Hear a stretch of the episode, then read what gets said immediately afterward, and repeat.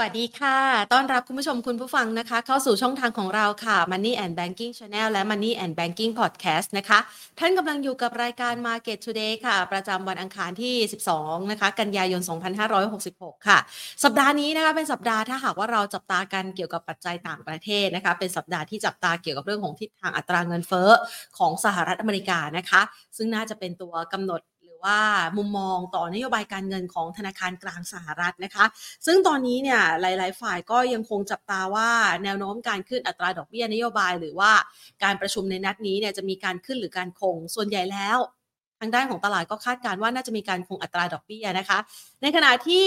ปัจจัยที่เราจะต้องรอติดตามเนี่ยเรื่องของเงินเฟ้อรอวันพรุ่งนี้และเช่นเดียวกันค่ะสำหรับบ้านเรานะคะนั่นก็คือการประชุมคณะรัฐมนตรีในวันพรุ่งนี้ก็เป็นสิ่งที่จับตามองเหมือนกันเพราะว่าในช่วงของเมื่อวานที่ผ่านมามีการแถลงนโยบายของภาครัฐนะคะแล้ววันนี้ก็มีการอภิปรายวันพรุ่งนี้ก็จะมีด้วยนะคะและล่าสุดทางด้านของคุณเศรษฐาทวีสินนายกรัฐมนตรีก็มีการระบุค่ะบอกว่าเดี๋ยวมีการประชุมคณะรัฐมนตรีในวันพรุ่งนี้จะเคาะหลายมาตรการเลยที่รอกันอยู่นะคะทั้งเรื่องของการดูแลค่าครองชีพผ่านการลดค่าไฟเรื่องของราคาน้ำมันเรื่องของฟรีวีซ่านะคะเรื่องของการพักหนี้เกษตรกรพร้อมกับการหารายได้เข้ามาช่วยเหลือด้วยนะคะตรงนี้เองเนี่ยเป็นประเด็นที่หลายๆคนก็จับตามองนะคะแล้วก็เป็นประเด็นที่ถือว่าเรารับรู้กันมาก่อนหน้านี้แล้วสักระยะหนึ่งก็จุดพลุกันไปเรียบร้อยแล้วพอมาถึงณปัจจุบันค่ะดูเหมือนว่าตลาดหุ้นไทยก็จะรับรู้ข่าวสารต่างๆไปค่อนข้างมากนะคะประเด็นในการขับเคลื่อนหรือว่าแรงที่จะผลักดันไปได้ไกลๆนั้นก็ดูเหมือนว่าจะไม่ค่อยจะมีแรงสักเท่าไหร่นะคะดังนั้นเดี๋ยวเราจะมาประเมินสถานการณ์กันนะคะว่าในมุมมองของนักวิเคราะห์นั้นต่อทิศทางการลงทุนของตลาดหุ้นไทยช่วงนี้จะต้องมองปัจจัยอะไรเป็นสำคัญแล้วการปรับลดลงหรือว่าการพักฐานในช่วงเวลานี้เนี่ยพักเพื่อต่อไปต่อหรืออาจจะย่อลงลึกกว่านี้นะคะเดี๋ยวมาประเมินกันนะคะก่อนอื่นเราไปดูตลาดหุ้นไทยในช่วงครึ่งเช้าที่ผ่านมากันก่อนค่ะสำหรับบรรยากาศการซื้อขายของตลาดหุ้นไทยในช่วงครึ่งเช้าที่ผ่านมาปรับขยับเพิ่มขึ้น 5.85 จุดนะคะด้วยมูลค่าการซื้อขาย 21,449 ล้านบาทดัชนีปิดไปที่ระดับ 1,546.79 จุดค่ะโดยหุ้นที่มีการซื้อขายคึกคักในช่วงเช้าเลยนะคะก็คือ1สบายเลยอันดับที่1นะคะหุ้นของ SPY ค่ะซึ่งเชื่อว่าหลายๆคนก่อนหน้านี้ที่สอบถามกันเข้ามานะคะวันนี้ราคาหุ้นเริ่มขยับแล้วนะคะแล้วก็ขยับได้แรงด้วยบวกเพิ่มขึ้นมาถึง 14.86% ทางด้านของธนาคารกรุงเทพปรับลดลง 0.3% ค่ะ Delta ขยับเพิ่มขึ้น 3.35% SCB นะคะราคาไม่เปลี่ยนแปลงทางด้านของปตท.เองราคาทรงตัวค่ะเดี๋ยวเรามาประเมินสถานการณ์การลงทุนกันต่อนะคะก่อนอื่นขอขอบพระคุณผู้สนับสนุนของเราค่ะบริษัท True Corporation จำกัดมหาชนบริษัทเมืองไทยประกันชีวิตจำกัดมหาชนและทางด้านของธนาคารไทยพาณิชย์จำกัดมหาชนค่ะไปพูดคุยกันนะคะวันนี้นัดหมายกับคุณวัฒน์จิตสมนึกผู้อำนวยการฝ่ายวิเคราะห์หลักทรัพย์จากบริษัทหลักทรัพย์พายจำกัดมหาชนค่ะสวัสดีค่ะครับครับสวัสดีครับผมสวัสดีครับวันนี้บรรยากาศการลงทุนของตลาดหุ้นไทยดูเหมือนว่าจะอื้อๆตันๆนะคะสอดคล้องกับที่ก่อนหน้านี้เราคุยกับคุณหนึ่งเอาไว้แรงมันจะตื้อแต่ก็ตื้ออยู่พอสมควรยังดื้อเขาเรียกว่ายังดื้ออยู่ในระดับค่อนข้างสูงค่ะเรามองว่ามันมีโอกาสลงไปลึกกว่านี้ไหมเดี๋ยวเอาสกีผมขึ้นมาหน่อยจะได้แบบค่อยๆไล่เรียงประเด็นที่ต้องพูดคุยกันนะครับก็จริงๆทิศทาง market ก็คล้ายๆที่เราคุยกันไปนะครับเราก็บอกว่าตลาดมันก็ดูแล้วดูรับข่าวดีไปเยอะแล้วนะครับทั้งเรื่องนายกรับไปแล้วใช่ไหมครับในส่วนของตัวต่างประเทศเองก็เหมือนจะรับข่าวดีไปเยอะแล้วใช่ไหมครับทั้งเรื่องดอกเบี้ยอะไรต่างๆนานาซึ่งวันนี้เนี่ยเหมือนกับว่าดอกเบี้ยเหมือนกลับมากังวลกันอีกแล้วนะครับแล้วก็เรื่องของอินเฟลชันเหมือนกลับมากังวลกันอีกครั้งหนึ่งนะครับหลังจากที่มีการคาดการณ์ว่าเงินเฟ้อสหรัฐในคืนพรุ่งนี้เนี่ยน่าจะมีโอกาสที่จะเรียกว่าขยับขึ้นบ้างนะครับอันนี้ก็เป็นปัจจัยที่ทำให้ตลาดหุ้นไทยดูจะไปได้ลำบากนะครับประมาณนี้แล้วก็เมื่อกี้ที่คุณแพนถามว่าจะลงมาเพื่อไปต่อหรือว่าลงแล้วลงอีกนะครับ ลงแล้วลงอยู่ลงต่ออันนี้ก็คิดว่าอาจจะลงได้อีกแต่ไม่น่าเยอะหมายถึงว่าดาวไซด์ไม่น่าจะเยอะอะไรมากนะครับทีนี้เนี่ยเดี๋ยวเรามาพูดคุยเรื่องตลาดทุนตลาดหุ้นก่อนแล้วกันแล้วเดี๋ยวเราค่อยไปเข้าสู่ว่าตามหัวข้อคือหุ้นอะไรที่ยังน่าสนใจในมุมมองของผมนะครับ จริงๆมีคุณแผนกล่าวไปเบื้องต้นแล้วล่ะนะครับว่าเดี๋ยวสหรัฐจะมีการรายงานตัวอินเฟลชันนะครับตัวConsumer Price Index นะครับก็ถ้าดูจากข้อมูลตรงนี้เนี่ยนะครับก็จะชัดเจนนะครับว่าตัวเลขมันน่ากลัวนะถ้าเรามาดูๆกันนะครับมันมีโอกาสขยับขึ้นเหรอคะใช่ครับใช่ถ้าดูจากที่คาดการณ์นะครับเนี่ยตามสไลด์เลยนี่เห็นไหมครับว่าตลาดเนี่ยคาดการณ์นะครับว่าถ้าเอามันก่อนมันน่าจะสุดเลยนะอุ้ยมันน่ากลัวอยู่นะเพราะว่าเดือนที่แล้วเนี่ยมันแค่แบบจุด2เองอ่ะเห็นไหมครับแต่ล่าสุดคือคาดการณ์ว่าจุด6เลยนะนะครับและคำถามคือถ้าเกิดคุณดูข้อมูลตรงนี้เนี่ยมันจะมีความแบบเรียกว่าเราจะเห็นอะไรบางอย่างนะครับถ้าเรามาดู Consumer Price Index หรือว่า CPI ที่ไม่รวมราคาอาหารแล้วก็พลังงานเนี่ยนะครับคุณแพรและท่านผู้ชมเห็นไหมครับว่าจริงๆนะถ้าเกิดตัวเนี้ยมันขึ้นแค่ 0.2 เองนะนะครับมันขยับแค่ 0.2 เองแต่ในขณะที่headline CPI อ่ะหรือว่าเงินเฟ้อที่รวมทุกสินค้าเนี่ยมันขึ้น 0.6 อ่ะทำไมเห็นไหมครับว่าความแตกต่างเนี่ยมันเยอะเหมือนกันนะระหว่าง 0.2 กับ 0.6 เนี่ยสาเหตุหลักคืออะไร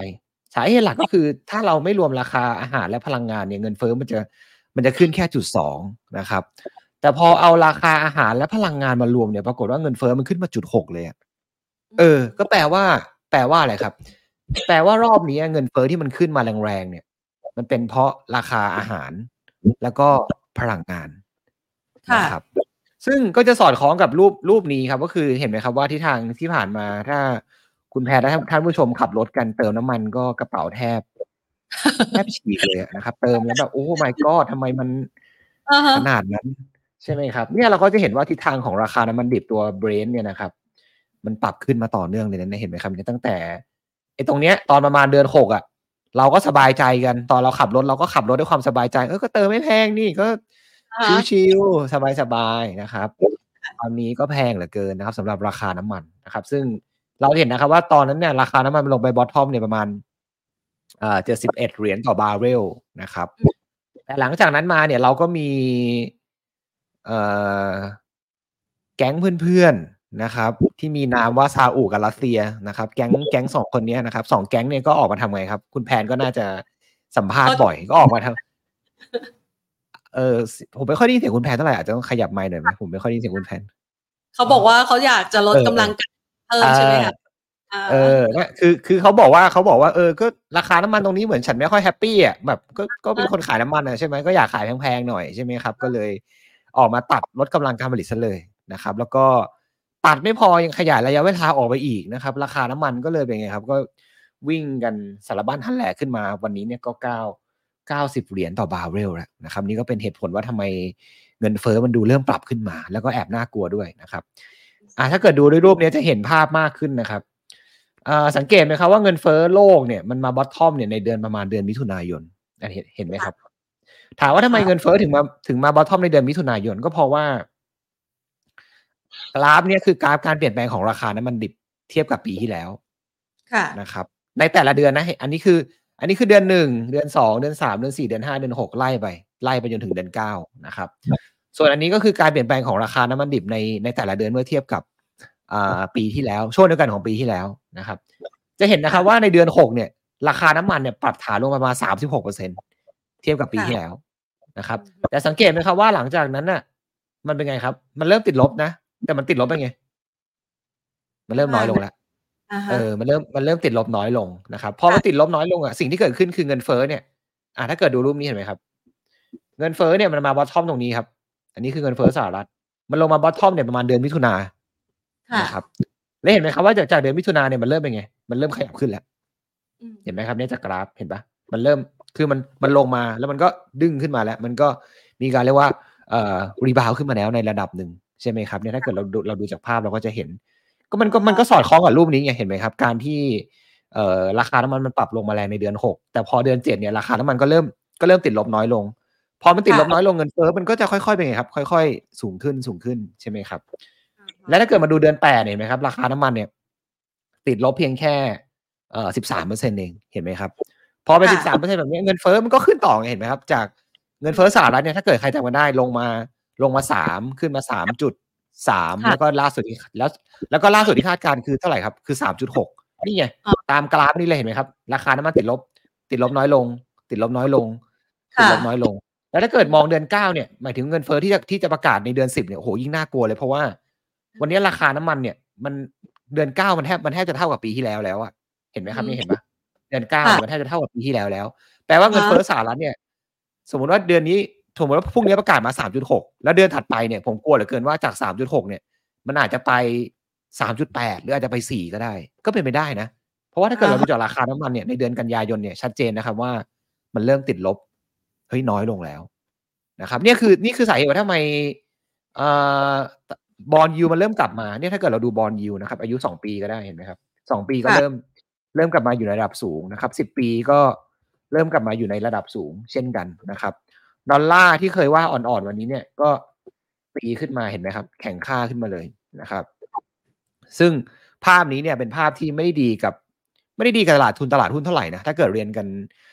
ตามตรงแล้วนะครับ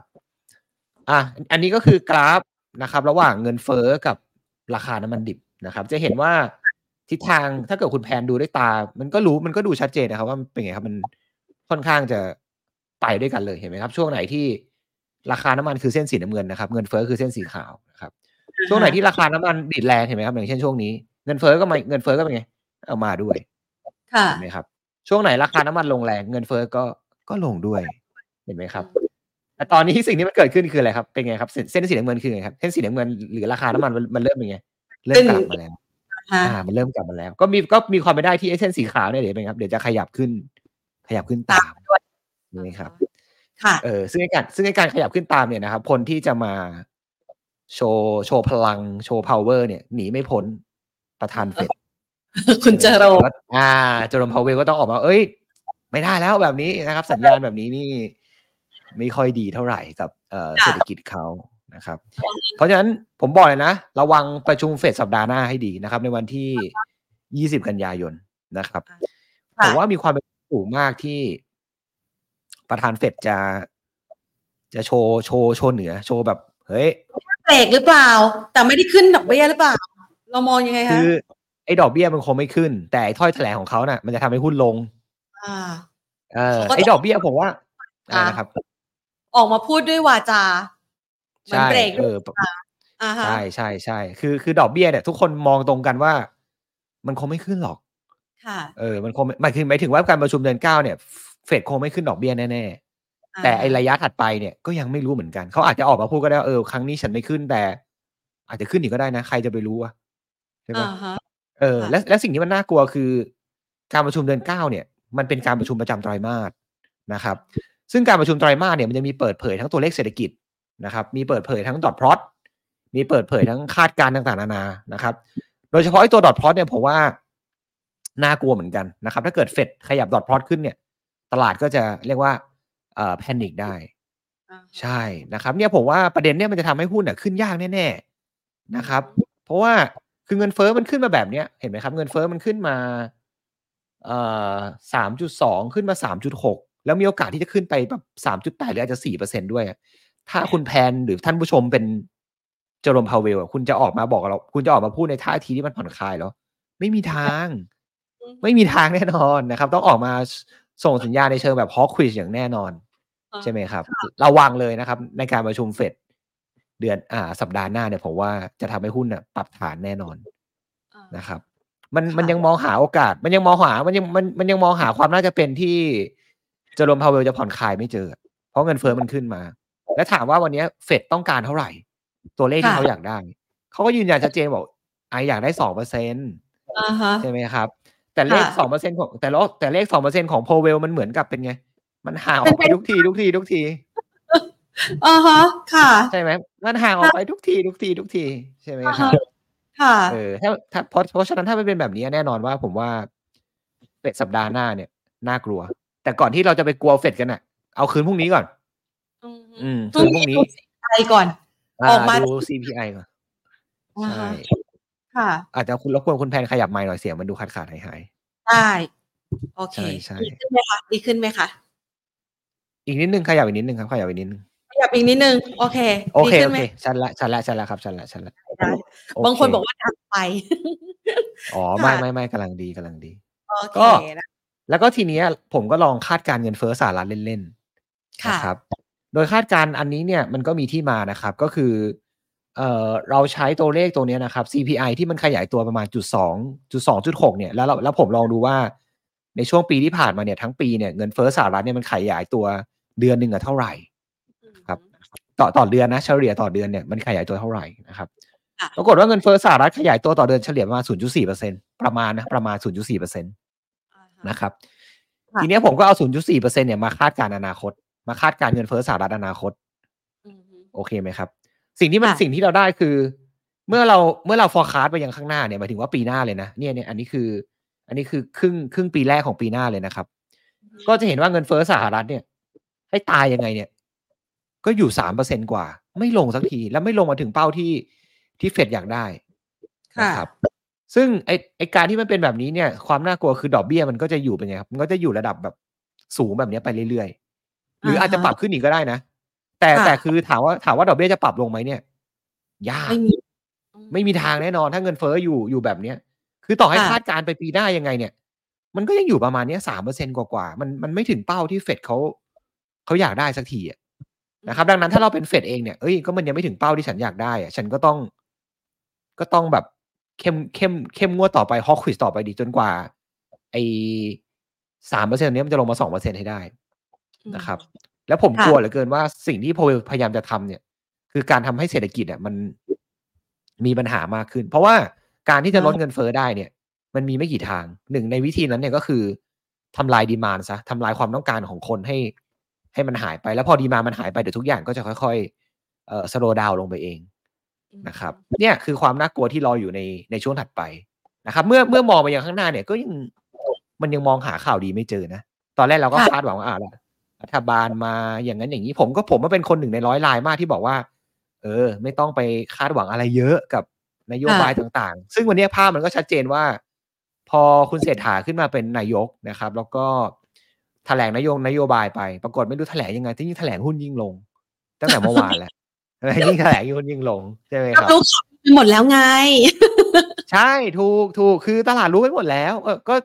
เหมือนตอนแรกจะแจกบอกจะแจกเท่าไหร่นะ500,000 ล้านใช่ไหมครับเงินดิจิตอลวอลเล็ตก็ตลาดก็รู้แล้วไงโอเคอย่า500,000 ล้านได้จะลดค่าไฟโอเคก็รู้แล้วใช่ไหมครับใช่ค่ะจะพักนี่ก็รู้หมดแล้วมันคือมันเลยทำให้ตอนนี้ตลาดมันดูมันไม่มีสตอรี่อะไรที่แบบจะพอพาให้หุ้นเนี่ยมันขึ้นได้และพอมองไปยังต่างประเทศเนี่ยก็มีแต่ความเสี่ยงทั้งเงินเฟ้อยังสูงดอกเบี้ยจะสูงต่อไปพอเงินเฟ้อสูงดอกเบี้ยสูงสิ่งที่ตามมาคืออะไรครับเศรษฐกิจก็ไปไม่ไหวไงพอเศรษฐกิจไปไม่ไหวกำไรบริษัทจดทะเบียนก็ไปไม่ไหวเหมือนกัน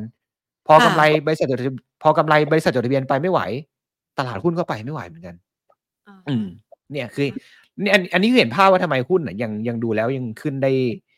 ด้ยากอยู่ซึ่งถ้าเกิดเรามาเปิดเอเชียวันนี้ก็อาการก็ดูไม่ค่อยดีเท่าไหร่ใช่ไหมครับโอเควันนี้หุ้นไทยระยะสั้นมันก็คงมีขึ้นบ้างอะเนาะวันนี้บวกขึ้นมาประมาณเท่าไหร่เนี่ย5เกือบ6จุดแต่จริงๆไอ้6จุดตรงเนี้ยก็ต้องเรียนตามตรงว่ามันเป็นพลังจากอภินิหารท่านหนึ่งนะครับเนี่ยท่านเนี่ยนะครับก็มีนามว่าเดลต้าเนี่ยนะครับท่านก็ท่านก็ไม่หมดสักทีเดลต้าเนี่ยท่านก็ไม่หมดแรงทั้งทีนะครับท่านตัวเดียวเนี่ยท่านก็มีผลต่อดัชนีไปประมาณ 3.6 จุดแล้วอะเอาแค่ท่านตัวเดียวแล้วถามว่าวันนี้เซตบวกอะไรเซตบวกประมาณ6จุดถ้าตัดท่านออกไปเนี่ยจริงๆก็หายไปไม่ได้เกือบ RC ไป4จุดก็ได้แปลว่าจริงๆถ้าตัดท่านเดียวออกไปเนี่ยเซตบวกแค่ประมาณบวกประมาณ 0.2 จุดเองเนี่ยก็แทบจะไม่ได้มีอะไรเลยนะครับก็ไม่รู้ใครอะไรนะไม่รู้ใครซื้อท่านนักหนาทั้งที่ท่านก็แพงเหลือเกินนะนักวิเคราะห์ก็เชียร์ขายมันก็ไม่ลงสักทีนะมันก็แปลกดีนะมันก็ใช่ไหมสำหรับท่านแนวต้านลายอะไรนะครับเดลต้าเนี่ยเขาบอกว่ามีแนวต้านไว้ให้ทำลายเนี่ยเดี๋ยวก็ลองดูแล้วกันนะใครก็อย่าไปเล่นกับไฟนะเล่นกับไฟมันผมว่ามันน่ากลัวนะครับเคยฟังเพลงของ PP มั้ยครับเล่นกับไฟร้อนๆไม่ดีนะครับก็ต้องระวังหน่อยนะครับทีนี้ดูแนวโน้มดอกเบี้ยกันบ้างนะครับจริงๆดอกเบี้ยเนี่ยผมว่าฟันธงได้แหละว่าการประชุมเฟด สิ้นเดือนเนี้ยน่าจะคงดอกเบี้ยแน่ๆนะครับไม่น่าจะปรับขึ้นดอกเบี้ยหรอกแต่เห็นไหมครับว่าตลาดวันนี้ความเห็นตลาดต่อทิศทางของดอกเบี้ยเนี่ยมันดูชัดเจนมากนะครับว่าตลาดมองว่าโอกาสคงดอกเบี้ยยาวเลยเห็นไหมครับโอกาสคงเห็นปะตั้งแต่เดือนกันยายนเนี่ยและตลาดมองว่าน่าจะเป็นลดดอกเบี้ยจริงเนี่ยประมาณครึ่งปีหลังของปีหน้านะครับแปลว่าตลาดเองก็มองเหมือนกันว่าเงินเฟ้อน่าจะสูงดอกเบี้ยก็จะอยู่ระดับสูงต่อไปแบบนี้เรื่อยๆนะครับซึ่งเป็นสิ่งที่ไม่ค่อยดีกับตลาดทุนตลาดหุ้นเท่าไหร่นะครับและถ้าเรามาดูรูปนี้นะครับรูปนี้คือเส้นสีน้ำเงินเนี่ยคือดอกเบี้ยของธนาคารกลางสหรัฐนะครับนี่เส้นสีน้ำเงินนะครับในขณะที่แท่งสีขาวเนี่ยก็คือGDP growth ของสหรัฐเห็นไหมครับว่าเวลาที่ดอกเบี้ยมันขึ้นมาอยู่ระดับสูงเนี่ยอย่างเช่นช่วงตรงนี้เห็นไหมครับดอกเบี้ยขึ้นมาสูงสิ่งที่เกิดขึ้นคือเศรษฐกิจก็เป็นไงครับจะเริ่มเติบโตในอัตราที่เป็นไงครับเริ่มชะลอตัวลงเหมือนช่วงนี้เห็นไหมครับก็รอบนี้ก็เหมือนกันดอกเบี้ยขึ้นไปสูงเห็นไหมครับพอดอกเบี้ยขึ้นไปสูงเศรษฐกิจสหรัฐก็เริ่มเป็นไงครับเริ่มเติบโตก็คือยังโตอยู่นะแต่เป็นการโตเนี่ยอัตราที่เป็นไงชะลอตัวลงเรื่อยๆเรื่อยๆเรื่อยๆเรื่อยๆนะครับแต่สุดท้ายก็เข้าสู่ recession อยู่ดีนะครับรอบนี้ก็เหมือนกันระวังเถอะนะครับว่าดอกเบี้ยที่อยู่ระดับสูงแบบนี้เป็นระยะเวลานานๆแบบนี้เพราะว่าเงินเฟ้อมันไม่ยอมลงเนี่ยสิ่งที่เกิดขึ้นคือเดี๋ยวไอ้แท่งสีขาวหลังจากนี้เนี่ยมันก็จะค่อยๆเป็นไงครับค่อยๆลดลงใช่เนี่ยคือผมว่าหลังจากนี้ประเด็นที่จะเข้ามากดดันตลาดคือเรื่องภาวะเศรษฐกิจเนี่ยแหละที่มันจะเริ่มเห็นผลของจริงแล้วนะครับว่ามันดอกเบี้ยที่มันอยู่ระดับสูงเนี่ยมันก็มีผลต่อเศรษฐกิจแน่นอนและสุดท้ายเศรษฐกิจไม่ดีตลาดหุ้นก็จะไม่ดีไปด้วยนะครับเมื่อมองภาพแบบนี้แล้วเนี่ยก็ยังมองว่าหุ้นก็ยังดูขึ้นยากอยู่นะต่อให้มีเด้งบ้างปรับปรายเนี่ยแต่ก็คงไม่ได้ไปไหนได้ไกลมากนะครับทีนี้มาดูภาพระยะกลางขึ้นไปนิดหนึ่งแล้วกันนะครับทีนี้เนี่ยทุกอย่างมันก็มีของแถมมันเนาะนะครับมันมีแผลเป็นทุกอย่างของโรคใบนี้นะครับโดยเฉพาะเรื่องของดอกเบี้ยเนี่ยมันก็จะมีของแถมมาให้เราทุกครั้งเลยนะครับอันนี้คือรูปดอกเบี้ยของธนาคารกลางสหรัฐจริงๆรูปนี้ก็ใช้บ่อยแล้วล่ะนะครับแต่จริงๆก็เอามาเตือนสติเรานะครับตรงที่เขาบอกว่าเป็นเฉดก็คือเป็นที่เป็นไฮไลท์นะไฮไลท์สีเทาๆตรงนี้มันคือแทนช่วงเวลาที่เกิด recession ของสหรัฐอเมริกานะครับสังเกตไหมครับเวลาเงินพอเงินเฟ้อสูงสิ่งที่เกิดขึ้นคือไงครับเราก็ต้องเฟดก็ขึ้นดอกเบี้ยใช่ไหมครับเฟดก็ขึ้นดอกเบี้ยพอขึ้นดอกเบี้ยไปสักพักนึงเงินเฟ้อก็เริ่มลงแต่สิ่งที่ตามมาคืออะไรครับพอจังหวะดอกเบี้ยเริ่มปรับลงไปครับก็มีของแถมมาให้เราทุกครั้งเลยเห็นไหมครับ recession ก็ตามมารอบนี้ก็เหมือนกันเห็นไหมครับดอกเบี้ยก็ลงมาพอดอกเบี้ยลงมาเงินเฟ้อเริ่มมาเงินเฟ้อมาดอกเบี้ยก็ขึ้นพอดอกเบี้ยขึ้นมาถึงจุดนึงเห็นไหมครับเราก็ได้ของแถมอีกรอบนึงของแถมในที่นี้ก็คืออะไรครับคือ recession ก็มาให้เราเห็นไหมครับรอบนี้ก็เหมือนกันเห็นไหมครับดอกเบี้ยขึ้นมาสูงและเราก็ได้ของแถมมาอีกรอบนึงก็คือ recession อีเวนต์กระทั่งปี1975เนี่ยครับดอกเบี้ยขึ้นมาสูงสุดท้ายก็ได้ของแถมอยู่ดีและถ้ามองไปยังเอาแบบ2รอบล่าสุดก็ได้อย่างรอบนี้คือ.com crisis เห็นไหมครับดอกเบี้ยขึ้นมาสูงสุดท้ายได้ของแถมอีกรอบนึงของแถมก็คือ recession อันนี้รอบนี้ก็เหมือนอันนี้รอบนี้ใกล้หน่อยนะครับ hamburger crisis นะครับ hamburger crisis ดอกเบี้ยก็เป็นไงดอกเบี้ยก็ปรับขึ้นมาสูงใช่ไหมครับดอกเบี้ยปรับขึ้นมาสูงเสร็จสุดท้ายเป็นไงครับก็ได้ของแถมมาอีกรอบนึงของแถมคือ recession เนี่ยผมกลัวเหลือเกินว่าดอกเบี้ยที่มันอยู่ระดับสูงแบบนี้เนี่ยนะครับเดี๋ยวเราก็จะได้ของแถมกันอีกรอบนึงแต่ของแถมอันเนี้ยอาจจะปีหน้านะผมว่าอาจจะไม่ปีนี้ที่หลายคนคุยกันว่าอเมริกาไม่น่าจะ soft landing น่าจะ no landing หรือเนี่ยผมยังไม่ปักใจเชื่อนะเพราะว่าข้อมูลในอดีตมันบอกเราแบบนั้นนะมันบอกเราว่าเห็นป่ะดอกเบี้ยขึ้นมาสูงก็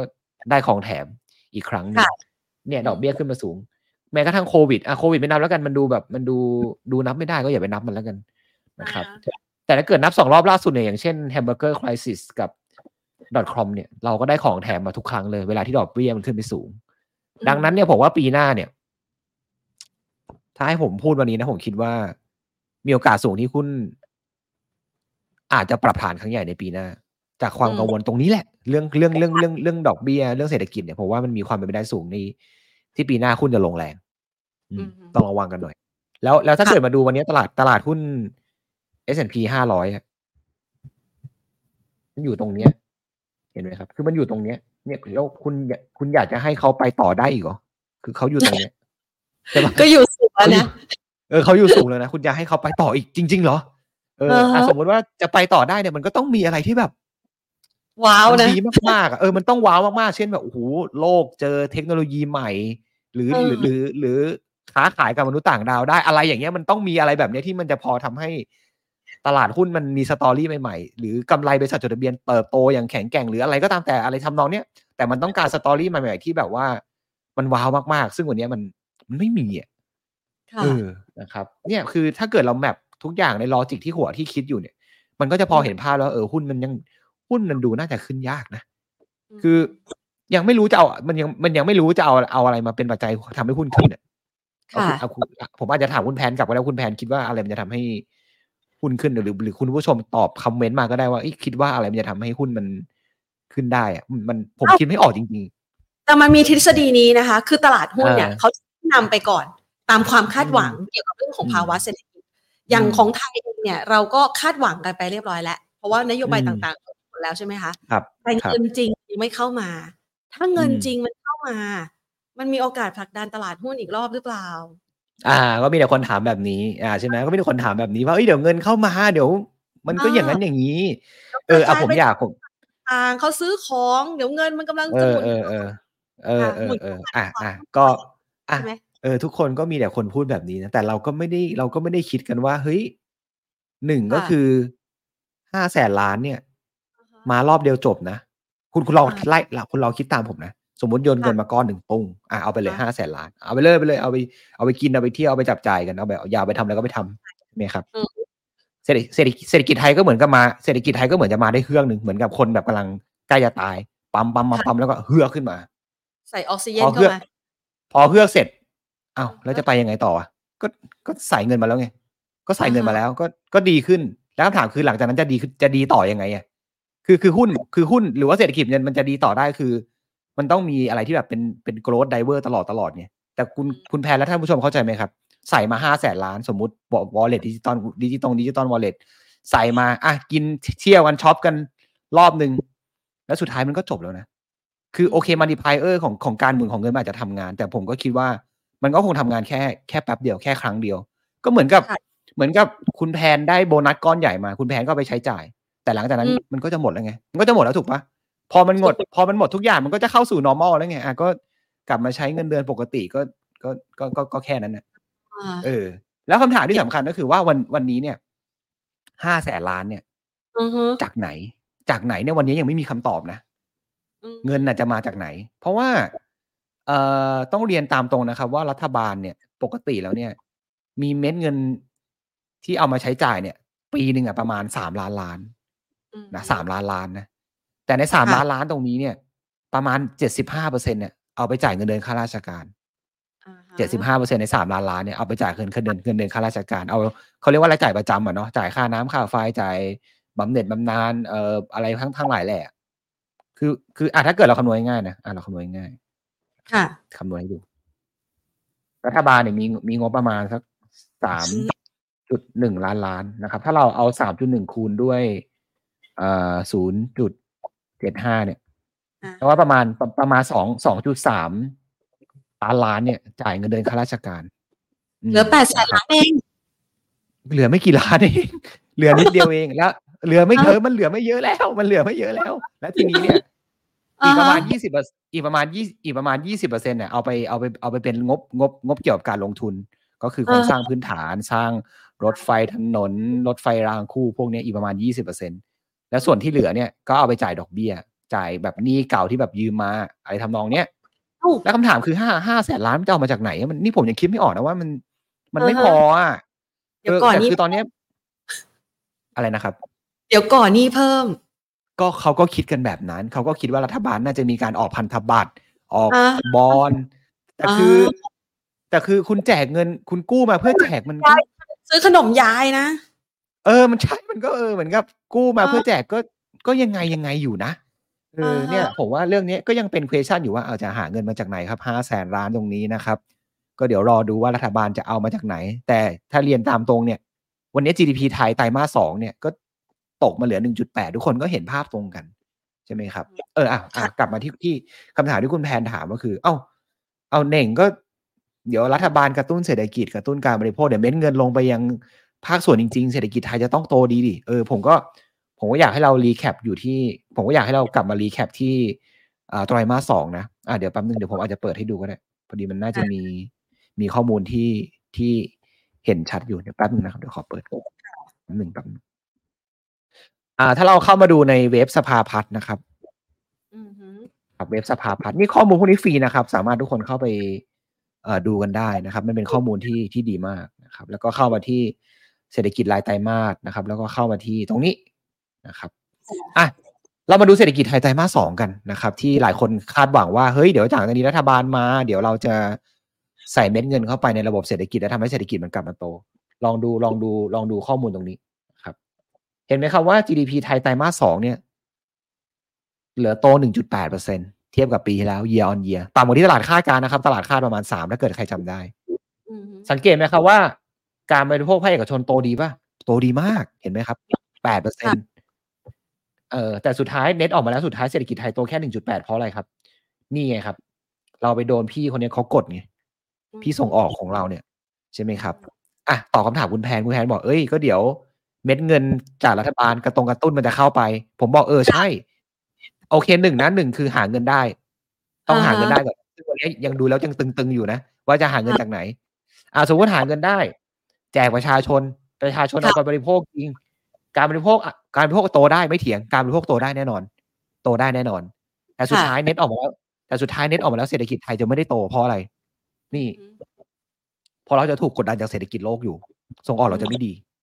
ใช่ไหมครับพอส่งออกไม่ดีเพราะเศรษฐกิจโลกไม่ดีสุดท้ายลามไปยังท่องเที่ยวด้วยท่องเที่ยวอาจจะไม่ดีด้วยใช่ไหมครับตอนแรกเราคาดหวังกันเยอะมากนะครับว่าเฮ้ยเดี๋ยวจีนจะมาเอาเข้าจริงเขามาหรือว่าเขาไม่ได้มาเยอะนะตั้งแต่ที่เขาเปิดประเทศไปดูตัวเลขได้นะครับไม่ได้มาเยอะเลยนะครับแล้วปีนี้มีการคาดการณ์นะครับว่านักท่องเที่ยวต่างชาติเนี่ยจะเข้ามาประมาณ28-29 ล้านคนซึ่งแต่ปรากฏว่าหลังจากนั้นมาสภาพัฒน์หรือว่าแบงก์ชาติเนี่ยปรับรายได้นักท่องเที่ยวลงแต่คือไม่ได้ปรับตัวเลขนักท่องเที่ยวลงนะปรับรายได้จากนักท่องเที่ยวลงก็แปลว่าอะไรแปลว่าคนที่เข้ามาเที่ยวไทยวันนี้เนี่ยกระเป๋าไม่ได้หนักมาก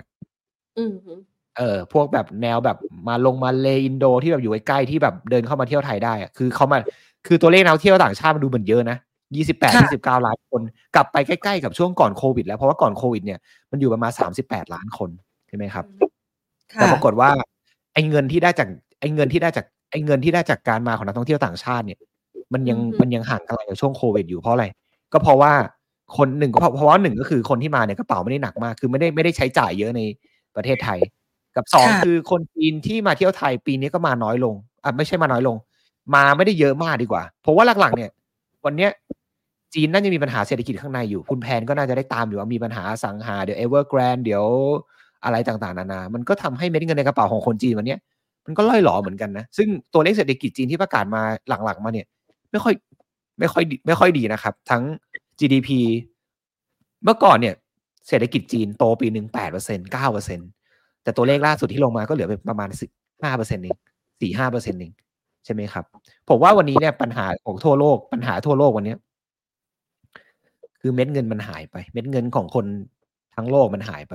หมายถึงว่าเศรษฐกิจมันไม่ได้โตแล้วพอเศรษฐกิจมันไม่ได้โตดีเงินในกระเป๋าของ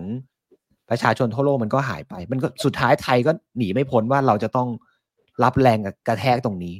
รับผลกระทบตรงนี้นะครับซึ่งดังนั้นเนี่ยต่อให้รัฐบาลกระตุ้นในตัวเนี้ยเอาให้ตายเลยนะเนี่ยคุณกระตุ้นไอ้การบริโภคให้มันตายเลยแจก500,000 ล้านเอาแบบไปกินไปใช้กันเต็มที่แต่สุดท้ายเศรษฐกิจไทยมันจะไม่ได้โตได้ดีเพราะอะไรเพราะสุดท้ายเราจะไปถูกนี่ครับส่งออกกดดันอยู่ดีนี่คือเหตุผลว่าทำไมตอบคำถามคุณแพนว่าถามว่าเอาเดี๋ยวมันจะอย่างนั้นอย่างนี้เดี๋ยวจะใส่เม็ดเงินเข้ามาเงินจริงจะทำงานมัลติไพลเออร์ทำงานผมก็บอกว่าผมเข้าใจว่าเดี๋ยวมันจะมีเม็ดเงินเข้ามาแต่สุดท้ายอ่ะเน็ตออกมาแล้วเศรษฐกิจไทยมันจะไม่ได้โตดีเพราะเราจะถูกกดดันจากภาคส่งออกนะครับซึ่งสอดคล้องกับรูปนี้เลยนะครับวันนี้เนี่ยดัชนี PMI เนี่ยแย่มากในสหรัฐคือสะท้อนภาคผลิตในสหรัฐก็คือเราจะเห็นได้ว่ามันปรับลงแบบต่อเนื่องแล้วก็ต่ำกว่าระดับ 50ด้วยซึ่งเป็นระดับที่เรียกว่าขยายตัวแต่วันนี้เนี่ยภาคผลิตในอเมริกาไม่ได้ขยายตัวค่ะก็เห็นได้ชัดนะเพราะว่ากำลังซื้อของลูกค้าเป้าหมายเราเนี่ยเขาลดลงไป ใช่ๆนะครับก็หลายคนมองในแง่บวกไงเอ้ยรัฐบาลมากระตุ้นผมก็บอกว่าใจเย็นๆครับพี่เศรษฐกิจโครงสร้างเศรษฐกิจทั่วโลกหรือเศรษฐกิจไทยอ่ะมันไม่ได้มีแค่การบริโภคมันมีถ้าเกิดสอนเรื่องเศรษฐศาสตร์เนี่ยก็จะมี consumption มี investment มี government spending มี export แล้วก็ import นะครับต่อให้ C หรือ consumption โตดีแค่ไหนแต่สุดท้ายคุณก็จะโดน export กดดันอยู่ดีซึ่งท้ายที่สุดแล้วมันก็ทำให้เศรษฐกิจไทยอาจจะไม่ได้โตอะไรได้ระเบิดระเบ้อมากนะครับเนี่ยแล้วถ้าเรามาดูเนี่ยนะครับเห็นไหมครับอันนี้คือส่งออกของแต่ละประเทศติดลบหมดเนาะติดลบหมดเลยเนี่ยแปลว่าวันนี้ global demand ไม่ดีเลยนะครับไม่ดีแบบไม่ดีมากๆเลยเห็นไหมครับจีนอินเดียเกาหลีไต้หวันนะครับทุกประเทศติดลบหมดเลยเนี่ยมีใครส่งออกเป็นบวกบ้างไงซึ่งถ้าเกิดว่าประเทศเหล่านี้ส่งออกติดลบเนี่ยคือสัญญามันชัดเจนมากเลยนะครับว่าเฮ้ยวันนี้เศรษฐกิจโลกมันไม่ดีส่งออกมันถึงแบบแย่ขนาดนี้ใช่ไหมครับแล้วถ้าเราไปดูPMI อันนี้เมื่อกี้ให้ดูของสหรัฐไปเนาะแต่ถ้าเกิดมาดูของทั่วโลกเนี่ยหลายๆประเทศเนี่ยไม่ว่าจะเป็นสหรัฐยุโรปอังกฤษออสเตรเลียญี่ปุ่นจีนเนี่ยจะเห็นเลยนะครับว่า PMI วันนี้หลายประเทศต่ำกว่า50หมดแล้วเห็นไหมครับต่ำกว่า50หมดเลยแต่ข้อดีคือภาคผลิตอาจจะลงนะแต่ภาคบริการเนี่ยยังพอเรียกว่าประคับประคองได้อยู่ยังไม่ได้แบบแย่มากนะครับแล้วถึงเห็นว่าเศรษฐกิจโลกวันนี้ภาคผลิตอาจจะไม่ดีแต่มันไม่ได้ทำให้เศรษฐกิจโลกแบบพังพินาศเพราะว่าเรายังมีภาคบริการเนี่ยที่เป็นเรียกว่าแรงหนุนอยู่นะครับภาพประมาณนี้นะครับส่วนเศรษฐกิจไทยก็ที่ผ่านมาก็ค่อนข้างล่อแล่เนาะนะครับก็จริงๆถ้าเรามองด้วยใจเป็นกลางนะครับจริงๆตั้งแต่ปี14จนถึงก่อนโควิดอ่ะเศรษฐกิจไทยโตปีนึงไม่ได้เยอะนะครับก็ประมาณเนี้ย 3% 4เต็มที่ก็ 4% นะครับแล้วก็แต่ไตรมาสล่าสุดก็อย่างที่บอกเนาะลงมาเหลือเพียงแค่ 1.8% เองนะครับสำหรับตัวเลขเศรษฐกิจไทยแล้วก็ล่าสุดเองเนี่ยตั้งแต่สภาพัฒน์ออกมาประชุมเนี่ยก็มีการปรับลดเป้า GDP ใช่ไหมครับทุกคนก็เห็นภาพตรงกันปีนี้ก็ประมาณการใหม่เนี่ยก็น่าจะเหลือเพียงแค่ 2.5 ถึง 3% เองจากประมาณการก่อนเนี่ย 2.7 ถึง 3.7 เลยแต่มันก็มีข้อดีนะครับข้อดีคือเขาปรับไอ้ตัวการบริโภคภาคเอกชนเนี่ยเรียกว่าสูงขึ้นนะครับจาก 3.7 เนี่ยขึ้นมาเป็น 5% แต่เขาก็มองนะครับว่าส่งออกน่าจะยังแย่อยู่ส่งออกเนี่ยติดลบ 1.6 มาเป็นติดลบ1.8 นะครับอันนี้ก็เป็นภาพเศรษฐกิจเดี๋ยวเราเข้าสู่ตลาดหุ้นกันบ้างนะครับว่าเรามองตลาดหุ้นอย่างไรเมื่อกี้เราฉายภาพไปเยอะมากแล้วว่า global เรามีมุมมองยังไงตลาดหุ้น global เป็นยังไงมาดูหุ้นไทยกันบ้างสังเกตไหมครับว่าก่อนหน้านี้เนี่ยนักลงทุนหรือว่าตลาดหรือแม้กระทั่งใครต่อใครก็จะคาดหวังว่าเอ้ยเดี๋ยวรัฐบาลได้ต่างชาติจะมาทุกคนคิดอย่างนี้หมดท้ายไม่มาเลยเขาสตาร์ทไปนะดูเหมือนเขาสตาร์ทไปไม่ผมว่าคนที่คาดหวังอะสตาร์ทเพราะว่าฝรั่งอะเขาไม่ได้มาอยู่แล้วนะครับคือตอบไม่ได้ถามขั้นแรกใช่ไหมเขาไม่ได้ตั้งใจจะมาอยู่แล้วตั้งแต่แรกแต่เหมือนกับเราคิดกันเองไงเราคิดเองว่าอ๋อเดี๋ยวเขามาสุดท้ายเขาไม่มาไงใช่ไหมเพราะอะไรนี่พอรูปนี้เลยนะครับอันนี้คือกำไรของตลาดอันนี้คือกำไรของเซ็ตนะครับต้นปีเราโลกสวยกันมากนะครับต้นปีนักวิเคราะห์ไทยคือโลกสวยมากนะครับเราทำประมาณการตัว EPS เนี่ยประมาณ105บาทต่อหุ้นเนี่ยครับจากกราฟเลยต้นปีนะครับทำประมาณการ100บาท105บาทต่อหุ้นไปประมาณโลกไม่ค่อยสวยเท่าไหร่โลกค่อนข้างจะออกไปในทางเทาๆหรือดำๆแหละนะครับกำไรถูกปรับลงต่อเนื่องเลยนะครับกำไรจาก105ลงมาเหลือประมาณ89บาทเองอะล่าสุดปรับลงเยอะมากนะครับซึ่งถ้าเกิดเราคำนวณเป็น valuation นะสมมุติว่าเราใช้กำไรที่ตรงนี้แหละแป๊บนึงไปเปิดเพลงแฟนใหม่หน้าคุ้นเฉยเลย โอเคสมมุติว่าวันนี้เซ็ตอยู่เท่าไหร่ครับขอดูตัวเลขล่าสุดแป๊บนึง1546ใช่ไหมครับถ้าเรา1546หารด้วยเนี่ยเอา EPS ตรงเนี้ย89ให้90ด้วย17เท่านะครับตรงเนี้ยแพงใช่ไหมไม่ถูกนะครับคือตอนแรกเราก็คิดว่าอ๋อหุ้นไทยลงมาจากเท่าไหร่นะ 1,700 ใช่ปะลงมาวันเนี้ย115กว่าเฮ้ยมันน่าจะเริ่มถูกแล้วไม่ถูกครับไม่ถูกเหมือนกันเพราะอะไรเพราะว่าในขณะที่หุ้นลงอ่ะกำไรมันถูกปรับลงด้วยไง สุดท้ายแล้ว EPS สุดท้ายแล้ว PE มันก็เลยแบบเรียกว่าไม่ได้ถูกมากนะครับใช่และถ้าเกิดเรากลับมาที่ earning yield gap เนี่ยก็ชัดเจนนะครับว่าถ้าเราดูที่ earning yield gap เนี่ยวันนี้เนี่ย earning yield gap อยู่ประมาณ -1 standard deviation นะครับearning yield gap เนี่ยอธิบายแบบสั้นๆแล้วกันนะครับยิ่งสูงคือยิ่งถูกยิ่งต่ำคือยิ่งแพงถูกไหมครับเนี่ยอย่างเช่นช่วงนี้โหเป็นช่วงที่เป็นช่วงซื้อหุ้นที่ดีมากๆเลยเนี่ยถ้าเมื่อไหร่ก็ตามแต่ที่คุณเห็น earning yield gap มันกระโดดขึ้นไปแบบขึ้น earning yield gap มันขึ้นไปแบบเนี้ยเนี่ยคือโอกาสซื้อที่ดีมากๆในรอบใหญ่ๆอย่างเช่นรอบนี้อันนี้รอบนึงอันนี้รอบนึงแล้วก็อันนี้อีกรอบนึงเนี่ยเห็นไหมอันนี้คือช่วงซื้อที่ดีครับอันนี้คือช่วงซื้อที่ดีและนี่คือช่วงซื้อที่ดีส่วนช่วงเนี้ยช่วงขายที่ดีอันนี้คือช่วงขายที่ดีแล้ววันนี้อันนี้คือช่วงขายที่ดีแล้วคุณเห็นไหมครับวันนี้มันกำลังต่ำมากซึ่งแปลว่าวันนี้ตลาดหุ้นเนี่ยแพงเมื่อเทียบกับตลาดบอนด์เอาเรียกว่าตลาดหุ้นไม่น่าสนใจน้อยลงเมื่อเทียบกับตลาดบอนด์แล้วกันอันนี้คือนิยามของ earning yield gap นะครับแต่มันก็คือการบ่งบอกแล้วว่าวันนี้หุ้นมันแพงนะครับเนี่ยคือภาวะหุ้นไทยที่เรามองคุณแพนมีคำถามว่าเดี๋ยวเราจะเข้าสู่หุ้นกันแล้วก็กำลังจะเข้าสู่หุ้นเนี่ยแหละค่ะกำลังจะถามว่าพอเราใช้ความคาดหวังไปหมดแล้วเนี่ยแล้วดูเหมือนจะหวังอะไรข้างหน้าแล้วไม่มีข่าวดีข้างหน้าต่อจากนี้มันก็ไปไม่ไกลแล้วสิคะกรอบที่คุณอยู่ประมาณไหนอะคะกรอบหรอครับก็จริงๆผมคิดว่า worst case อะมันน่าจะมันอาจจะได้เห็นโลเดิมนะแถวตรงนี้ก่อนแถวตรงนี้ก่อนไม่เอา1520ก่อนเอา1520ก่อนผมว่าถ้าลงมาน่าจะมีตรงนี้ผมว่าถ้ามันลงมาน่าจะมีเด้งบ้าง1520แถวๆนี้อาจจะมีเด้งบ้างแต่ก็เป็นการเด้งเพื่อแบบเพื่อแค่เด้งอ่ะแค่เด้งอ่ะแ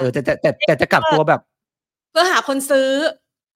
อะไรอย่างนั้นแต่ถามว่ามันจะเด้งกลับเด้งแล้วแบบกลับไปเป็นขาบูหรือแบบบูแรงๆเลยไหมเนี่ยไม่ขนาดนั้นไม่น่าเป็นไปได้นะครับคือลงอาจจะลงมา1520แล้วอาจจะมีเด้งกลับขึ้นไป1540อะไรเงี้ยผมว่าเป็นไปได้แต่ไม่ได้คิดว่าไม่ได้คาดหวังอัพไซด์ที่เยอะจากนี้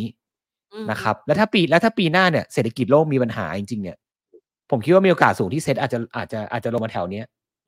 แถวโลเดิมตรงเนี้ย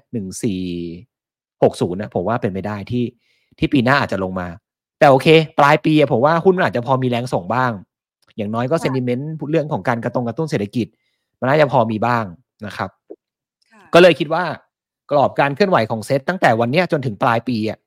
ผมมองข้างล่างคือประมาณ1520นะครับส่วนข้างบนเนี่ยก็มองไว้ที่ประมาณ 1,570 น่าจะอยู่ในกรอบนี้แหละประมาณ50จุดแกว่งอยู่ตรงนี้แหละคงไม่ได้ไปไหนได้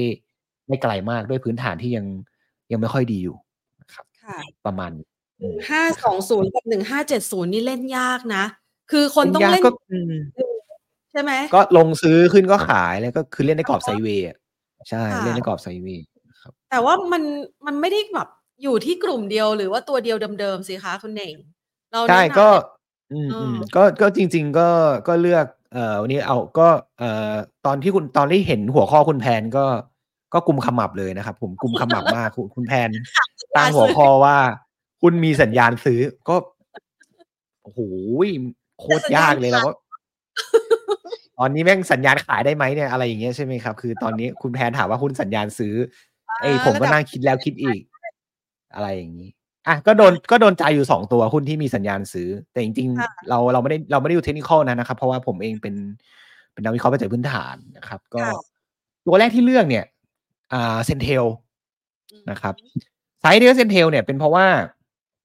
ผลประกอบการไตรมาส2ออกมาไม่ดีนะครับถ้าเรามาดูกำไรของเนี่ยถ้าเรามาดูกำไรเซนเทลนะครับไตรมาส2เนี่ยตกมาเหลือเพียงแค่121ล้าน121ล้านกำไรในช่วงไตรมาส2นะครับลงแรงมากประมาณ 81% quarter on quarter ต่ำกว่าที่นักวิเคราะห์คาดการณ์ด้วยแต่ทีนี้เนี่ย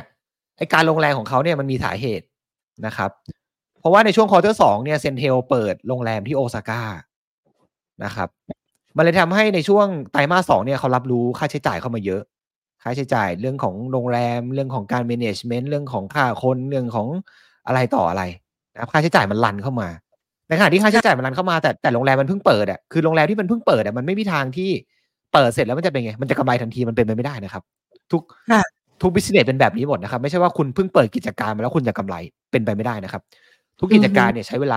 ลากว่าที่มันจะ break even เนี่ยมันใช้เวลาเซนเทลก็เหมือนกัน นะครับไตรมาส2เนี่ยมันกำไรมันออกมาแย่มันเลยทำให้หุ้นน่ะมันราคาหุ้นน่ะมันลงมันปรับลงมานะครับแต่ทีนี้เราประเมินนะครับว่าไอ้ความแย่ของครับผมบอกก่อนเสียงไมโครโฟนมันแปลกไปไหมคะไม่นะปกตินะของผมเหรอครับไม่ค่ะเสียงมันเหมือนมันกล้องกลับเข้ามาฮัลโหลได้ยินไหมครับอันนี้ของผมปกตินะฝั่งของเราอะค่ะพี่ปอมอ๋อเหรอไม่ผมไม่ได้เปลี่ยนอะไรนะผมไม่ได้เปลี่ยนอะไรนะของผมปกติเหมือนมันแตกขึ้นมานะคะคุณตรงไหนได้ยินคุณแทนครับได้ยินชัดครับผมได้ยินแทนผมได้ยินแทนครับงั้นเล่าต่อค่ะได้เลยค่ะก็นั่นแหละกำไรไตรมาส2เนี่ยมันไม่ค่อยดีเซนเทลแต่หลังจากนี้จะเริ่มดีแล้วหมายถึงว่าโอซาก้าที่เปิดไปอ่ะเดี๋ยวควอเตอร์3ควอเตอร์4อ่ะรายได้จะเริ่มกลับมาแล้วเพราะว่ามันจะเข้าสู่ไฮซีซั่นของการท่องเที่ยวทั้งในญี่ปุ่นนะครับเดี๋ยวคุณแพนอาจจะบินไปเที่ยวญี่ปุ่นก็ได้นะครับช่วงควอเตอร์4เนี่ยไปช่วยอุดหนุนโรงแรมของเซนเทลหน่อยนะครับเขาจะได้กลับมามีผลประกอบการที่ดีขึ้นนั่นแหละคือเรามองว่าผลประกอบการที่ไม่ดีของเซนเทลเป็นเพียงแค่ช็อตเทอมในระยะสั้นเพราะว่ามันต้องรับรู้ค่าใช้จ่ายเข้ามาแต่ในขณะที่รับรู้ค่าใช้จ่ายเข้ามาแล้วเนี่ยรายได้ยังไม่เข้ามาโอเคไหมครับแต่หลังจากนี้เดี๋ยวรายได้จะเริ่มเข้ามาแล้วรายได้ที่โอซาก้าจะเริ่มเข้ามาก็จะทำให้ผลประกอบการค่อยๆดีขึ้นนะครับแล้วถ้าดูจากรูปเนี่ยจริงๆถ้าเรามาดูโรงแรมของเซนเทลในประเทศไทยเนี่ยค่อนข้างดีนะครับตัวเลฟพาเนี่ยเลฟพาคือรายได้เฉลี่ยต่อห้องนะครับเลฟพานะครับจะไม่พยายามพูดศัพท์ที่ยากเกินไปนะครับสังเกตไหมครับว่าควอเตอร์2เนี่ยรายได้ต่อห้องของเซนเทลมันลงมาเนี่ยครับถ้าเกิดดูจากกราฟนะครับซึ่งรายได้ที่มันลงมาเนี่ยมันก็เป็นผลจากโลซีซั่นเนาะเพราะว่า Q2 เนี่ยมันเป็นโลซีซั่นของการท่องเที่ยวนะครับการเข้าพักหรือการอะไรมันก็น้อยลงก็สอดคล้องกับออกเลทคืออัตราการเข้าพักนะครับoccupancy rate นะครับแต่ใดๆก็ตามถ้าเกิดเราดูเนี่ยนะครับพอเข้า Q4 เห็นไหมครับเนี่ยถ้าเกิดเราดูจากข้อมูลในดีเนี่ยพอเข้า Q4 เนี่ยเดี๋ยวพอเข้า Q4 Q1 เนี่ยตัวเลฟพาหรือว่าออกเลทมันก็จะเริ่มเป็นไงครับเริ่มกลับมาเนี่ยเห็นไหมครับเนี่ยถ้าเกิดดูจากในดีเห็นปะ Q4 Q1 เนี่ยเลฟพาจะกระโดดขึ้นมาเลยนะครับดังนั้นเนี่ย Q2 ไอ้ตรงนี้ที่มันลงมาเนี่ยเรามองว่ามันน่าจะบอททอมแล้วแล้วเดี๋ยวหลังจากนี้เนี่ยเลฟพาหรือว่าออกเลทก็จะค่อยๆพีคอัพกลับขึ้นมาอีกครั้งนึงก็จะเป็นปัจจัยบวกให้กับตัวเซนเทลนะครับส่วนอันนี้คือธุรกิจเรื่องของอาหารนะครับจะเห็นว่าวันนี้เนี่ยธุรกิจอาหารในเซนเทลถือว่าทำได้ค่อนข้างดีนะครับเราจะเห็นว่ารายได้เนี่ยนะครับถ้าเกิดดูจากด้านซ้ายมือเนี่ยรายได้ก็จะเห็นการเรียกว่าค่อยๆปรับตัวได้ดีขึ้นต่อเนื่องนะครับก็แล้วถ้าเกิดมาดู EBITDA margin เนี่ย EBITDA margin ของเซนเทลเนี่ยก็ค่อยๆเรียกว่าฟื้นตัวได้ดีต่อเนื่องนะครับเพราะว่าต้นทุนต่างๆนานาวันนี้ต้นทุนมันเริ่มลงแล้วเรื่องของราคาหมูราคาไก่วันนี้มันก็เริ่มปรับลงแล้วนะครับดังนั้นเซนเทลเรามองผลประกอบการไตรมาส2เนี่ยเป็นแรงกดดันระยะสั้นนะครับและหลังจากนี้เนี่ยผลประกอบการจะค่อยๆดีขึ้นตามธุรกิจโรงแรมในไทยที่จะเข้าสู่ไฮซีซั่นแล้วก็โอซาก้าที่เป็นตัวกดดันเนี่ยหลังจากนี้รายได้ก็จะเริ่มเข้ามานะครับก็เป็นตัวหนึ่งที่น่าสนใจอีกตัวหนึ่งเนี่ยเลือก CPO นะครับคือพยายามเกาะไปกับกระแสรัฐบาลในแง่ของมาตรการกระตุ้นเศรษฐกิจก็พยายามคิดว่าเอ๊ะใครน่าจะได้ประโยชน์จากมาตรการกระตุ้นเศรษฐกิจภาครัฐมากที่สุดสำหรับ500,000 ล้านนะครับซึ่งคือตามกำหนดเนี่ยเขาบอกว่าอะไรนะเขาบอกว่าให้ใช้ภายในระยะ4 กิโลที่คือเบื้องต้นนะซึ่งถ้าเกิดเราคิด4 กิโลเนี่ยผมว่าถ้าวันนี้เราออกไปข้างนอกแล้วมองซ้ายมองขวา4 กิโลบวกลบเนี่ยผมเชื่อว่ามันเห็นเซเว่นน่ะต้องมีอ่ะใช่ไหมมันต้องมีใช่ไหมมันต้องมีถ้าเกิดคุณออกไปยืนที่ถนนนะแล้วมองซ้ายมองขวาคุณเดินย้อนไป4 กิโลหรือเดินตรงไป4 กิโลในรัศมี1 กิโลเมตรผมเชื่อว่ามีเซเว่นเนี่ยไม่ต้องมีใช่ป่ะแต่เราก็เลยมองว่าCPO น่าจะเป็นตัวที่ได้ประโยชน์ที่สุดละกันจากเรื่องนี้คือถ้าเกิดเขายังยืนเวที่แบบว่าเป็น4 กิโลนะก็น่าจะเป็น CPO ที่น่าจะได้ประโยชน์เต็มๆนะครับทีนี้มาดูในเชิงของปัจจัยพื้นฐาน CPO บ้างนะครับอันนี้คือ same store sales growth นะครับหรือว่าการเติบโตยอดขายต่อสาขานะครับก็จะเห็นว่า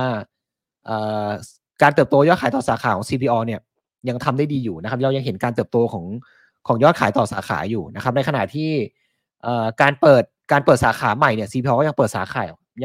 ใหม่ต่อเนื่องนะครับวันนี้ 7-Eleven เนี่ยมีประมาณ 14,000 แล้วนะครับและล่าสุดเองเนี่ย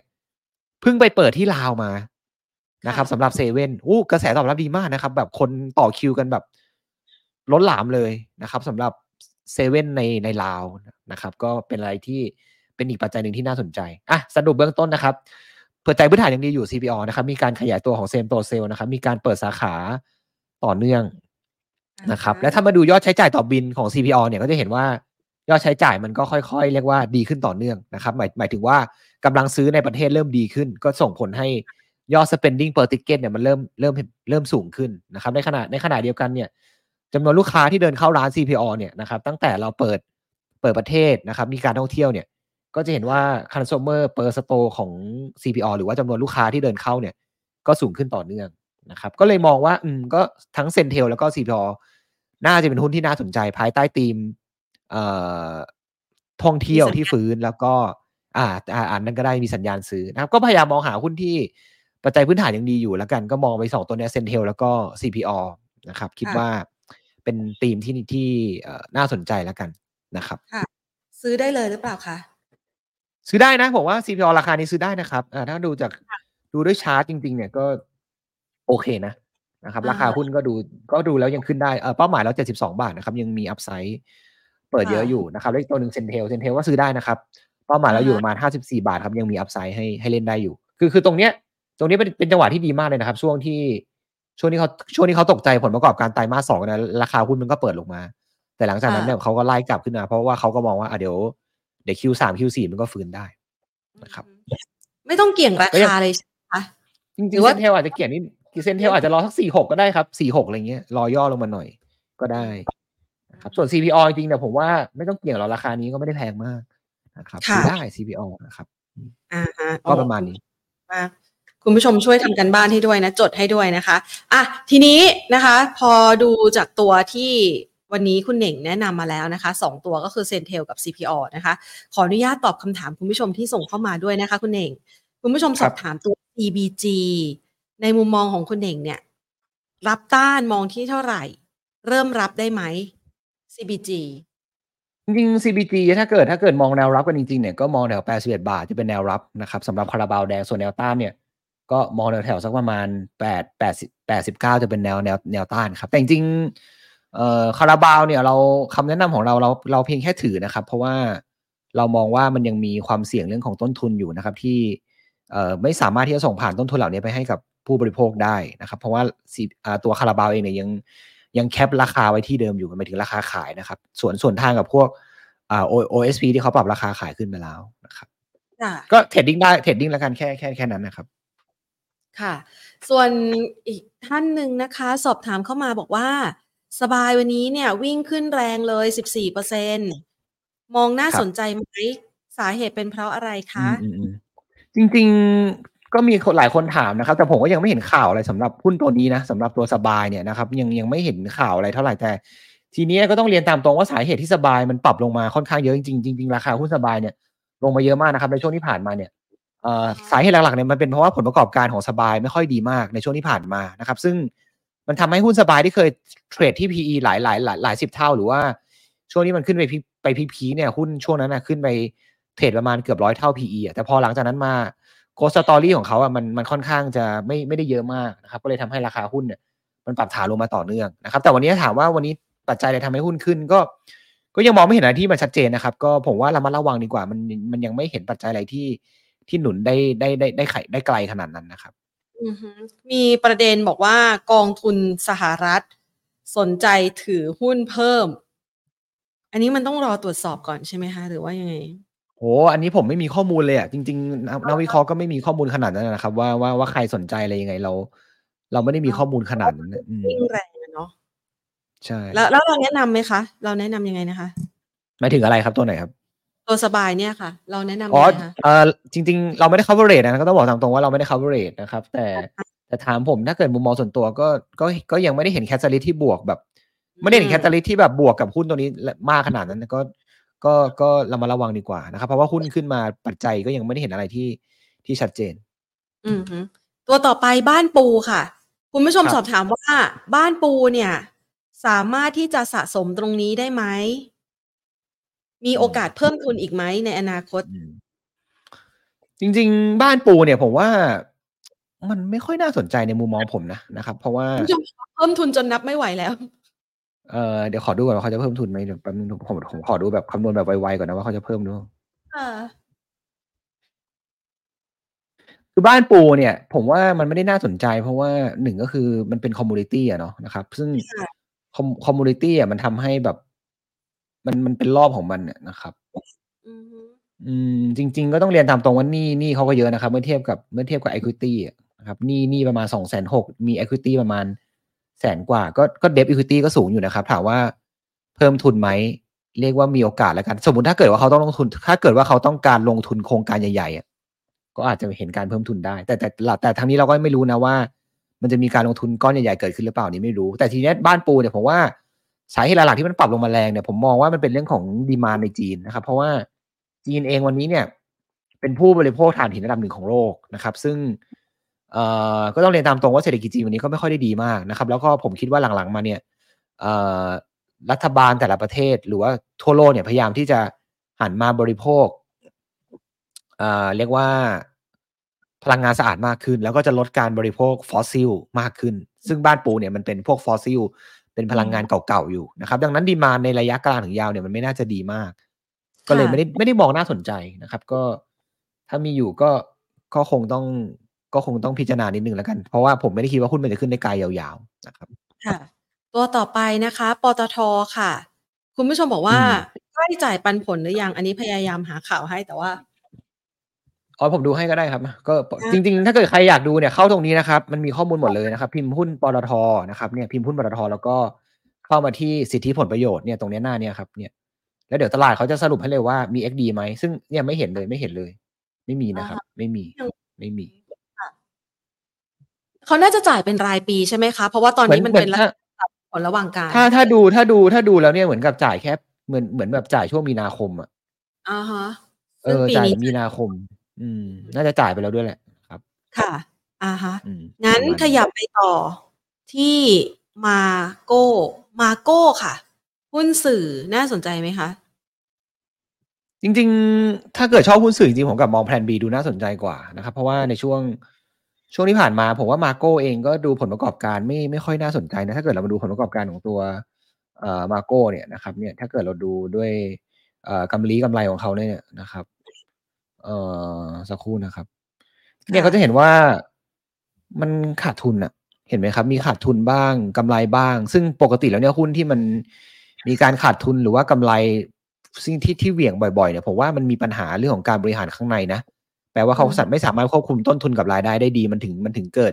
กิดปัญหาขาดทุนดังนั้นถ้าเกิดชอบหุ้นสื่อจริงๆเนี่ยผมกลับมองว่าตัวแพลน B อาจจะดูน่าสนใจกว่านะครับมาโก้ดูแล้วปัจจัยพื้นฐานไม่ได้ดีเดย์มากเท่าไหร่นะครับแล้วก็หนี้สินก็เยอะเหมือนกันนะเนี่ยมีหนี้โทษทีก็เดบิวตี้อาจจะดูดีแต่หมายถึงว่ากำไรของการดำเนินงานดูไม่ค่อยดีเท่าไหร่ผมไม่ค่อยชอบนะตัวนี้อืมค่ะขออีกสัก3คำถามนะคะ EKH เอกชัยโรงพยาบาลเอกชัยควรซื้อเพิ่มไหมครับเดี๋ยวผมขอดู PE ก่อนนะครับว่าวันนี้ PE เขาอยู่เท่าไหร่มี PE ก็ไม่แพงนะครับ EKH อยู่ประมาณ10เท่าตรงนี้ก็โอเคนะในเชิงของ valuation นะครับดูแล้วไม่ค่อยแพงมากเท่าไหร่ก็สามารถที่จะเข้าได้แล้วกันนะครับก็พอดีผมไม่ได้ศึกษาสตอรี่ตัวนี้เยอะนะครับอาจจะไม่ได้เล่าสตอรี่อะไรได้เยอะมากแต่ถ้าเกิดมองในเชิงของ valuation เองเนี่ยก็โอเคนะ PE ไม่ดูไม่ได้สูงมากนะครับก็ใช้บริเวณ9บาทบวกลบเป็นจุดแนวต้านแล้วกันนะครับเป็นจุด take profit แถวนั้นนะครับค่ะJKN ค่ะคุณผู้ชมถามว่าผมจัดมาตั้งแต่บาท19สตางค์ตอนนี้มา2บาทแล้วทิ้งเลยดีไหมครับก็เทคโปรฟิตบ้างก็ได้นะครับเพราะว่ามันก็ยังมีความเสี่ยงอยู่นะเกี่ยวเรื่องของ default นะครับแล้วก็เดบที่มีปัญหาอยู่เนี่ยก็ยังเป็น question อยู่ว่าจะหาเงินจากไหนมาจ่ายตรงนี้นะครับก็ถ้ามีกำไรก็แบ่งเทคบ้างก็ได้นะครับเพราะหุ้นเองก็ขึ้นมาเยอะแล้วเหมือนกันนะครับก็ต้องระมัดระวังนิดนึงนะครับค่ะอ๋อเขาบอกว่าได้บาท19ตรงนี้ก็ขึ้นมาประมาณ10ตังค์เนาะโดยประมาณ10ตังค์กับขายเลยไหมแบ่งจะหวัง2บาทเลยผมว่ามันคงยังไม่เร็วขนาดนั้นนะครับ2บาทคงไม่น่าเร็วขนาดนั้นก็คงต้องรอให้ JKN จัดการปัญหาเรื่องหนี้สินได้ก่อนนะครับเพิ่งได้ท็อปนิวส์ไปเองเนาะ อ่ะงั้นถามนะคะต่อไปนะคะ BGrimm กับ GPSC อันไหนได้รับผลกระทบจากราคาก๊าซมากกว่ากันคะจริงๆเท่าๆกันนะครับเพราะว่าทั้ง BGrimm แล้วก็ GPSC เนี่ยมีโรงไฟฟ้าที่เป็นตัว SPP หรือว่า Small Power Plant เนี่ยน่าจะใกล้ๆกันนะครับซึ่งมันจะทำให้ราคาแก๊สที่มันผันผวนเนี่ยนะครับก็น่าจะทำให้รับผลกระทบทั้ง BGrimm แล้วก็ GPSC แต่เข้าใจว่าตอนนี้ราคาแก๊สมันเริ่มปรับลงมานะครับมันก็น่าจะทำให้ภาพรวมแล้วกลุ่มโรงไฟฟ้าจะมีต้นทุนที่ดีขึ้นแต่บังเอิญช่วงนี้โรงไฟฟ้าที่มัน underperform เนี่ยมันเป็นเพราะว่าตัวตลาดเองเนี่ยกังวลนะครับว่ารัฐบาลชุดใหม่จะมีการลดค่าไฟเกิดขึ้นโดยเฉพาะการปรับค่า FT เนี่ยมันเลยทำให้ตลาดดูจะไปต่อได้ดูทำให้หุ้นกลุ่มโรงไฟฟ้าดูจะไปต่อได้ลำบากละกันก็ผมว่าหลีกเลี่ยงก่อนละกันรอดูความชัดเจนเรื่อง FT ก่อนนะครับเพราะว่าตอนนี้มันยังมีแรงกดดันเรื่องนี้อยู่ค่ะขอแถมสัก2ตัวนะคะซิงเกอร์เริ่มแผ่วแล้วยังไงดีโอ้ผมเฉยๆก็ซิงเกอร์นะเพราะว่าจริงๆผลประกอบการไตรมาส2ออกมามันก็ไม่ได้ดีขนาดนั้นนะครับแล้วก็ผมว่าความเสี่ยงเรื่องของลูกค้าของซิงเกอร์ยังเป็นอะไรที่ยังเป็นความเสี่ยงอยู่นะครับพวกที่ให้ปล่อยสินเชื่อให้กับลูกค้ารายเล็กเนี่ยรายกลางเนี่ยมันยังดูแล้วเนี่ยปัญหาเรื่องของหนี้ส่งสายสูงหรือ NPL ยังมีโอกาสที่จะเร่งขึ้นได้นะครับก็ให้ระมัดระวังแล้วกันเพราะหุ้นขึ้นมาเยอะมากนะครับหุ้นขึ้นมาเป็น 100% แล้วนะครับค่ะตัวสุดท้ายนะคะกันกุลเข้าได้ไหมกันกุลจริงๆหลังๆมาไม่ได้มีสตอรี่อะไรที่เด่นนะครับผมค่อนข้างจะเฉยๆนะครับสำหรับหุ้นตัวกันกุลจริงๆผมว่าโรงไฟฟ้าช่วงนี้อาจจะต้องระมัดระวังกันหน่อยแล้วก็ทั้งเรื่องของนโยบายต่างๆนะครับสำหรับภาครัฐเนี่ยแล้วก็ผมว่าพยายามสวิตช์ไปหาพวก domestic play น่าจะสบายใจได้กว่านะครับก็ถามว่าเข้าได้ไหมผมไม่ได้แนะนำเท่าไหร่ดีกว่ามองไปเข้าพวกโรงแรมหรือว่าค้าปลีกท่องเที่ยวพวกนี้ผมว่าจะดูน่าสนใจกว่าเพราะว่ามันได้ประโยชน์จากภาครัฐไงแต่อย่างพุ่นอย่างการกุลพวกนี้มันไม่ได้ benefit จากภาครัฐไงนะครับค่ะนะคะก็ให้ไว้2ตัวแนะนำสำหรับวันนี้ Sentel กับ CPO นะคะวันนี้ขอบคุณมากนะคะมาให้รายละเอียดก็ให้เราเห็นภาพชัดเจนเลยสำหรับตลาดหุ้นไทยแล้วก็แนวโน้มในระยะถัดไปนะคะขอบคุณค่ะครับสวัสดีครับสวัสดีครับ